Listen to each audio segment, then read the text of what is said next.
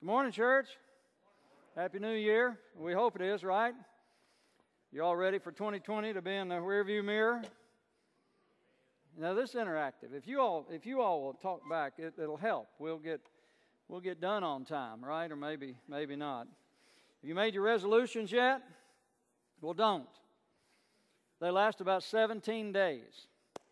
And most of them are just fluff anyway. So, but here's what I want to talk to you about. I want to talk to you about some principles and promises that come from the Word of God. So, turn with me to the book of Philippians.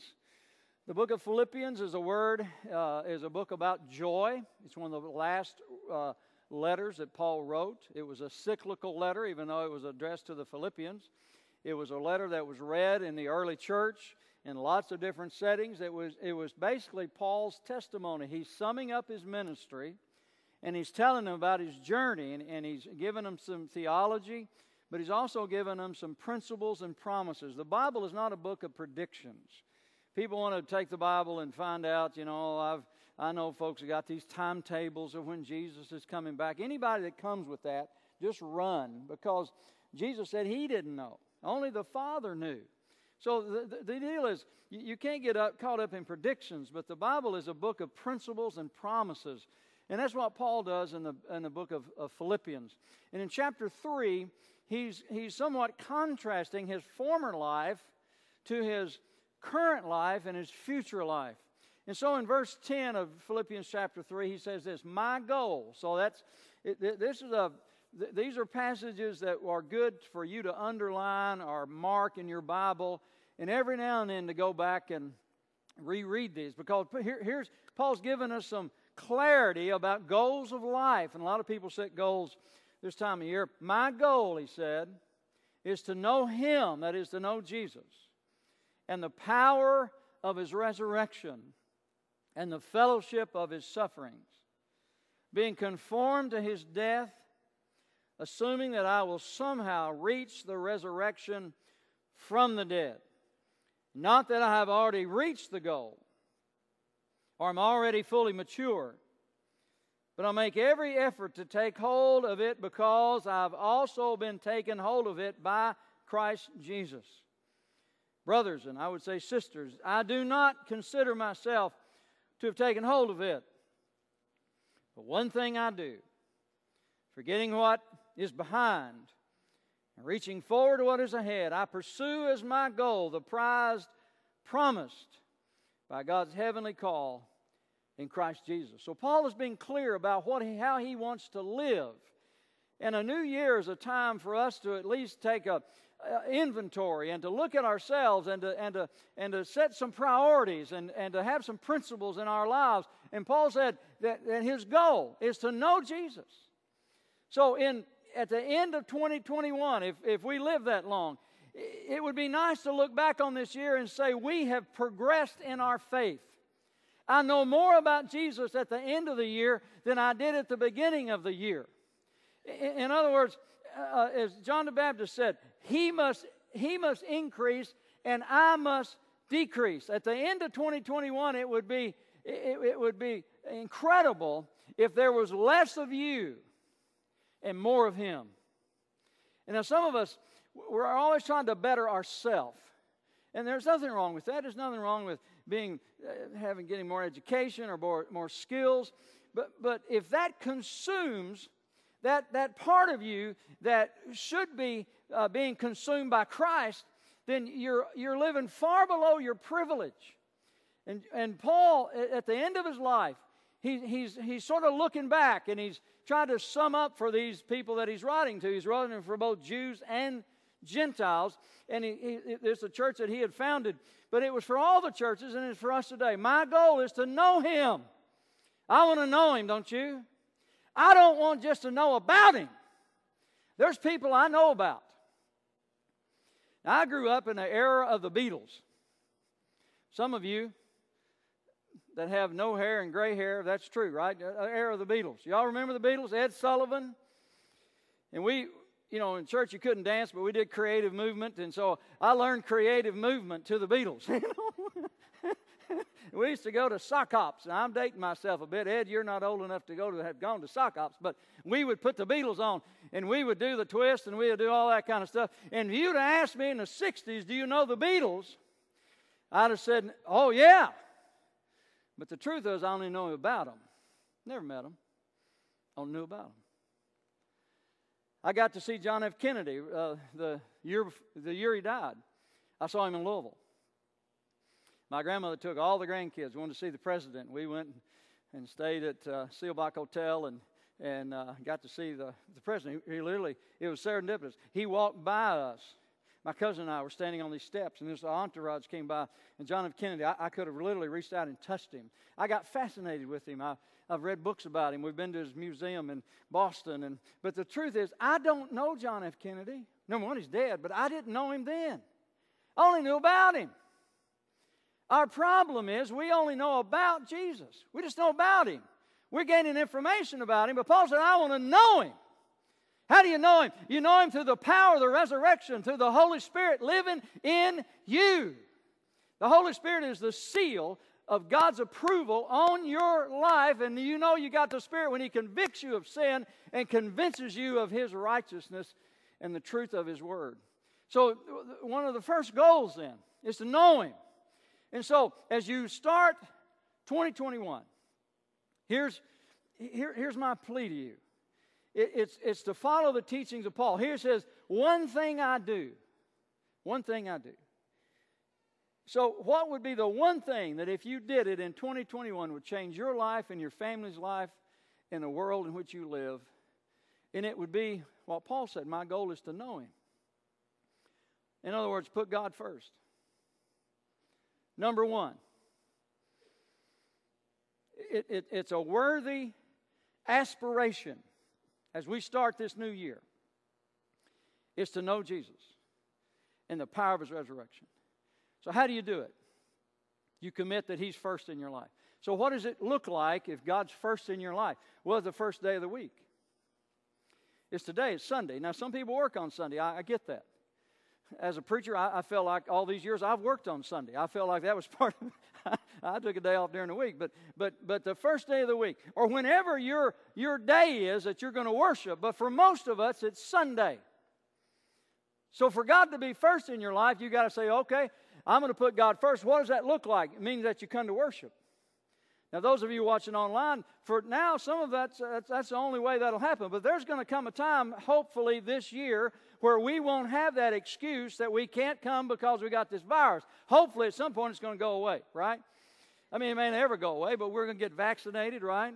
Hopefully, you're not like some of my cousins that think if you get vaccinated, they got a chip in it and they're going to, they're going to, you know, they're, they're, these are my cousins in Somerset. You know, it's like, and I tell them, they don't care where you go. You live at Walmart. I mean, what do they care? You know, it's like, surely you're not stupid enough to believe that. But hopefully you'll get vaccinated, and some of you are going to you're to have to continue to wear a mask for probably till June or July. But at some point, we're going to be able to get back to worship, right? Put God first, whether it's online or whether it's in person, that you're going to come to worship. Ed, would that be a good goal? The second one is to be in Bible study. Now, we started Bible study back today at 9.30, right? For adults and, and, and kids, right? So, let me tell you this. God will never be preeminent in your life if you just come to worship. Worship is an automatic response of knowing Him. But, but to know Him is not only just to come and worship, worship is primary spectator. You come and people like these living proof folks and, and others that lead us, the, the, the, the, the, the magi- musicians, and I started to say the magicians, but that's not, you know, they're not magicians, but, uh, but, but Bible study, listen, I've been a pastor for a long time, and I learned years ago, 40 years ago, that the important part of church is Bible study. That's where you get to know the Word, that's where you get to know people, that's where you get cared for. That's, that's where you can ask questions. You can't ask questions in a sermon. Wouldn't it be weird if, if I said something and you raised your hand and, and said, I don't understand? I mean, the whole place would look weird. You look Pentecostal, all your hands would be up, and you go, uh, Pastor, I don't understand. But the deal is, at, at the beginning of this year, if you would commit, and listen to this, if you would commit to be in person, if you're physically able, to be in person worship 40 times this year. 40 times. We already got one, so you already got one, okay? You already got one right here. First Sunday, January, day's the third, right? And to be in Bible study 40 times this year. I'm telling you, if you do that, it, it will enhance your life. It will help you uh, uh, uh, uh on this aspiration to put God first in your life, first day of the week. The second thing is to have give Him the, the, the first and last moments of your day. Now, some of you are morning people. I am. Some of you are evening people. Uh, you know, you, you, it's just a difference in personality and, and, and makeup. But, but either the first or the last moments of the day to get in the Word and get the Word in you. So if you get up early, start your day in the Word. If you're a, a person who say, Boy, in the morning I'm no good, well, do it at night. But spend either the first or the last moments or both in the Word of God. You say, Pastor, what are some of those? Well, uh, the Psalms. Uh, Psalm 19, 14 said, May the words of my mouth and the meditations of my heart be acceptable in thy sight, O Lord, my strength and my redeemer. Uh, the, the Psalms are, are prayers. Some of them are songs. They're intended to be sung.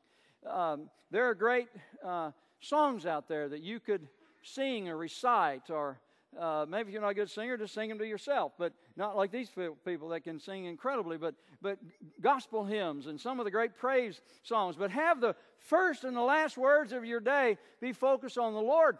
And then, and then, give Him the first fruits of your labor. I remember when I committed my life as an adult to the Lord in February of 1976. And uh, I went to the pastor and I said, Look, I, want to. I want to be joyfully serious about this. And that's been my goal all these years to be joyfully serious about following Jesus. I'd been really serious about partying and drinking and living a debased lifestyle. I was really good at it, you know. Um, I think I told you before, I had a deacon one time uh, cuss me out in the parking lot. And uh, I said to him, You're not very good at this, are you? you know? I, said, I said, Back when I was cussing, I was real good at it. I said, you, You're just not real good at this, are you? Uh, I was real good at a debased lifestyle. So when I got back in church, I said, Lord, I said, I said the pastor, I want to be. I want to be as good as this as I can. I, I want to be joyfully serious. And I said, What I need to do? He said, Well, you need to come to worship, you need to come to Bible study, and you need to begin to tithe. And I said, What's that? I didn't know what tithing was. My parents never taught me about tithing. I never heard it mentioned in my household. And he said, Well, you, whatever you make, you give 10% of that to the Lord every week. And, and when I'd go to church, and uh, uh, whenever I went, I'd, I'd you know, give a $5 or $10. And if I was real generous, I thought I'd give $20. And, and so uh, I said, Well, okay, that's what I need to do. And so I got my paycheck and I, I wrote out a check and I thought, My Lord, uh, my goodness, that, that's a lot of money. you know, what could I do with that? I've got fishing rods I could buy and all that kind of stuff. But I started tithing in March of 1976. And I want to tell you, I've tithed ever since.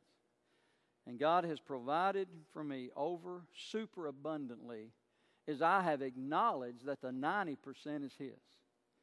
If you want to put God first in your life, if that's your aspiration, if that's, if Paul said, I want to know Him. And if that's the goal you have for 2021, if that's the goal of your Christian life, then you need to give Him the first day of the week. You need to give Him the first uh, and the best hours of your day, whenever that is. And you need to commit to giving the first fruits of your labors. You say, well, I've never done that. Well, a place to start. Just start. You say, well, I can't give 10. We'll start at 5. Start somewhere. Start at some systematic giving. Some of you are in debt over your heads. You're upside down. You, have you've, you've bought more, you've borrowed more, you, you're, you're, you're, you're so leveraged that you say, Well, I don't have that kind of money. Well, start somewhere. It's a spiritual journey. And let the Lord show you that as you become faithful to Him, He will be overly faithful to you, the first fruits of your labor. And then, then, make a commitment to do it.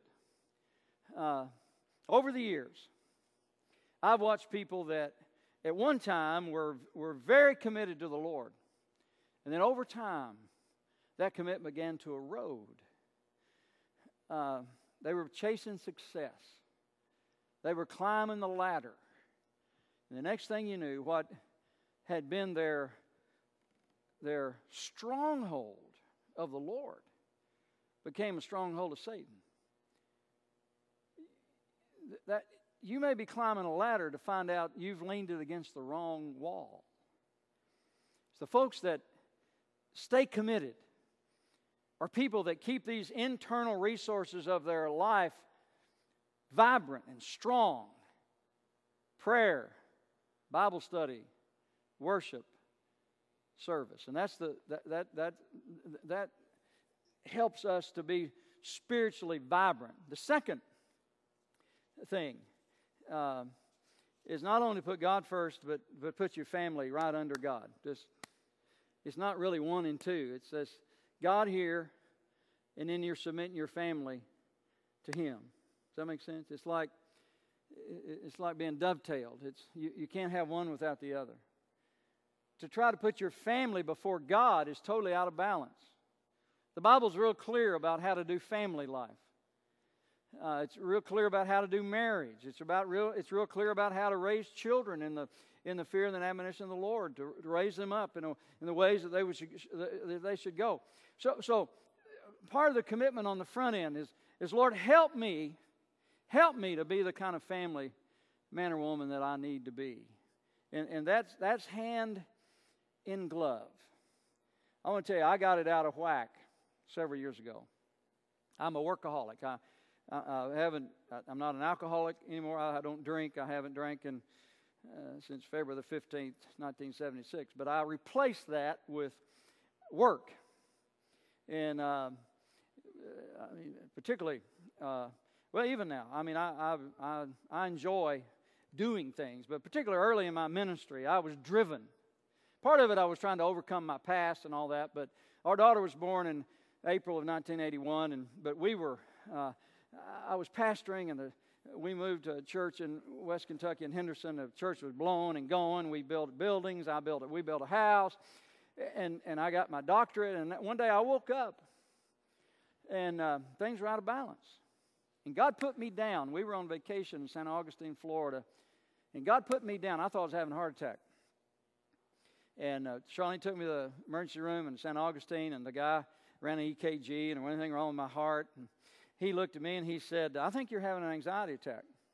He's a doctor from Paducah that had moved to, to St. Augustine. And, I, and he said, Do you do anything stressful? And I said, Well, I'm a pastor of a growing church. And he said, Well, that's probably stressful enough. He said, Maybe, maybe this is a wake up call for you to realign some of your priorities. And I'm going to tell you, God showed me that what had happened was the church, now listen to me, to, to Greg and, and, and Ed and anybody else on staff or anybody. Listen, what happens is, if you aren't careful, the church can replace your commitment to God. Okay? And the church, this sounds, I'm just going to be confessional here. The church became my mistress. Church became more important than my family. My life was totally out of balance. I was spending too much time at church. I don't remember much about the first five years of my daughter's life. It's one of the reasons I, am so committed to spending time with my grandchildren. I don't want to miss with them what I missed with her because I was so busy doing what God's work, I thought, that I didn't have time for God to work in me. You got to get that right. God first, not church, okay? Don't, don't hear me that, that, that, that God is, He's bigger than church. He created the universe.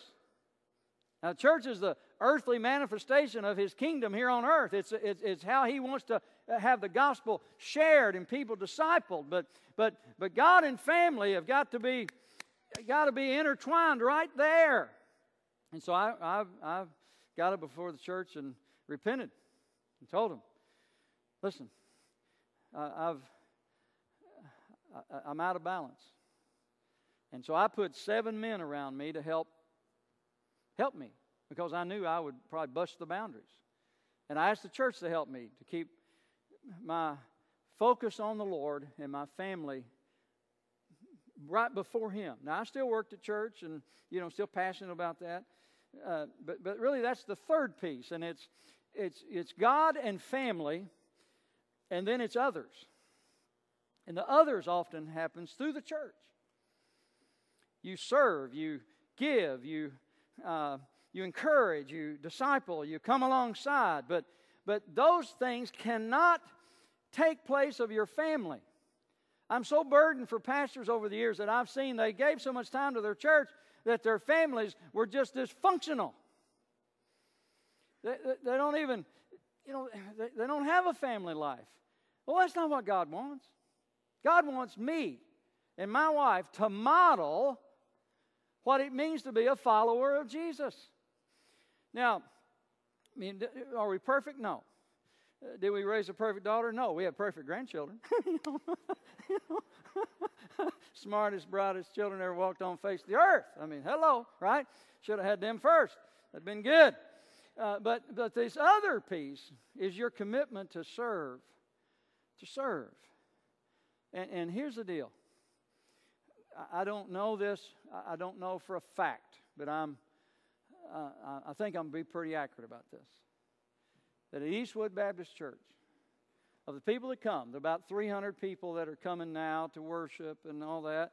And we're not talking about South Campus, we're just talking about here on this campus. There's about 20% that do all the work. There's about 50 people, maybe 60, that do all the work. Am I pretty close? Pretty close. About 20% They do 80% of the ministry. Well, in the coming year, it would be nice if you stepped up to, to uh, uh, raise that percentage. What if we went from 20% to 30 at the end of the year? Instead of 20%, we had, we had 30%. Ed, are there ministries here that need help? Okay. So, he's going to be out in the lobby waiting on some of you to say, hey, what do you need done? I'm willing. Okay? Now, I told them, don't ever ask me to work with three year olds. The only thing about three, good about three, is four.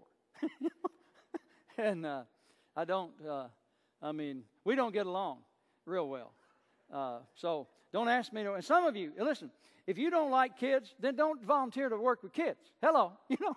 If you don't like teenagers, then, then don't volunteer to work. But there's something here at Eastwood Baptist Church that you, you, you need to be doing. Right? I don't know what it is. Ed knows. Greg knows, right? I mean, we, we there, there's ministries here. So, what about in the coming year we, we raise that percentage? By you taking on a load here of something in way to serve others. So,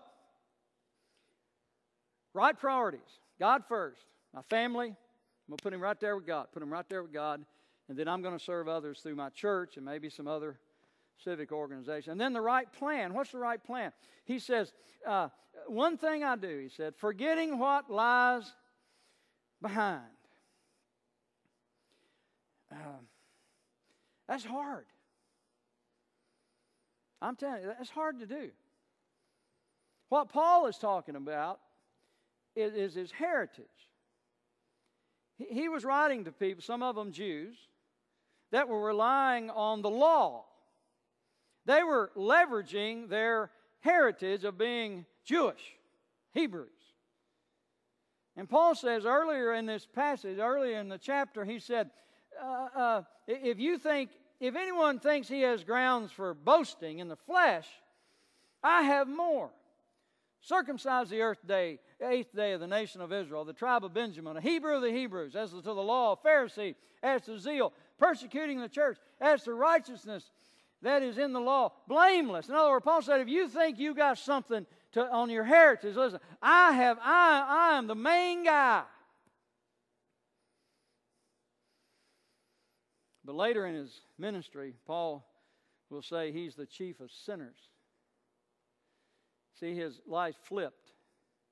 He said, I'm leaving that all that behind. I, I'm leaving all that religious stuff behind. What I want to know is I want to know Jesus. I want to know him and the power of his resurrection. I, I want his this new life to flow in me. Now, some of you that are here and some of you that are listening, you're just sick and tired of waking up sick and tired. You're tired of the same old, same old. Well, I'll tell you, I got good news. Jesus Christ comes to bring new life. He's alive. I mean, He really is. He's alive and He gives us His presence through the Holy Spirit. And He wants to make us alive with Him. You want a new you for a new year in 2021? Allow the Holy Spirit to come and do His work in you by putting God first, your family right there, serving others, forgetting what lies behind, forgetting what, whatever it is. That, that just, just almost imagine the Lord taking a pair of bolt cutters and just cutting you loose from whatever that ball and chain, those people, those circumstances, that hurt, that anxiety. And then he says, and reaching forward to what lies ahead. Um, I pursue my goal, the goal of the prize promised by God's heavenly call in Christ Jesus. There are things in your life that you need to leave behind this year. But there are things that you need to be reaching forward to. I believe with everything within me that your pastor is on his way. Hmm? He's on his way. You believe that? He's on his way. Now, here's the question a pastor is going to ask What is Eastwood Baptist Church known for in the Bowling Green community and beyond? So let's just pretend that I'm, I'm your prospective pastor. That's not going to happen, but let's just say, let's just say I'm your prospective pastor. And I come in, I ask the, I ask the search team, I ask the leadership team, I ask Sunday school teachers, I, I bring a group of people together, just, you know, regular folks, and I ask them questions. Tell me what Eastwood Baptist Church is known for. What would you tell him? It should be, let me tell you, it should be. We're about sharing the gospel. We're about carrying out the Great Commission. We're about making disciples. We're about serving people in Jesus' name. You see, I want you to be ready when your pastor is ready. And if your ministries are more inward focused than outward focused, this is a time for you to retool, to recalibrate, to refocus, and to find out what the needs are in the Warren County community. You all know this, but you know, and I don't have exact numbers, but you know that the world is moving to Warren County. Do you know this? One of the largest Burmese populations in the United States lives in Warren County. Did you know that? I didn't say Burnside. I said Burmese. Now Burnside's weird too, but where I grew up. But Burmese, and there are other nationalities that are part of its university part of it's industry, and part of it, it's just a great place to live. Some of them moved here, and more moved here, and more moved here, and more moved here. What, what is Eastwood doing to reach the world that has come to Bowling Green? I'm just asking you questions that a pastor's going to ask. But it really begins with you. It begins with you recalibrating your priorities. And most of you here, many of you listening, are, are believers. You, you, you, believe in the Lord Jesus Christ, you, or you wouldn't be here. M- most of you are members of, of, of, Eastwood Baptist Church, or at least uh, people that love this church. But my plea for you as we start this year, because I do believe in this year we're going to get a pastor. I don't know when, but it, I believe it's going to happen. Is for each of us to aspire to having God first, our family second. God first means we're recommitting ourselves to worship, to Bible study, and to service.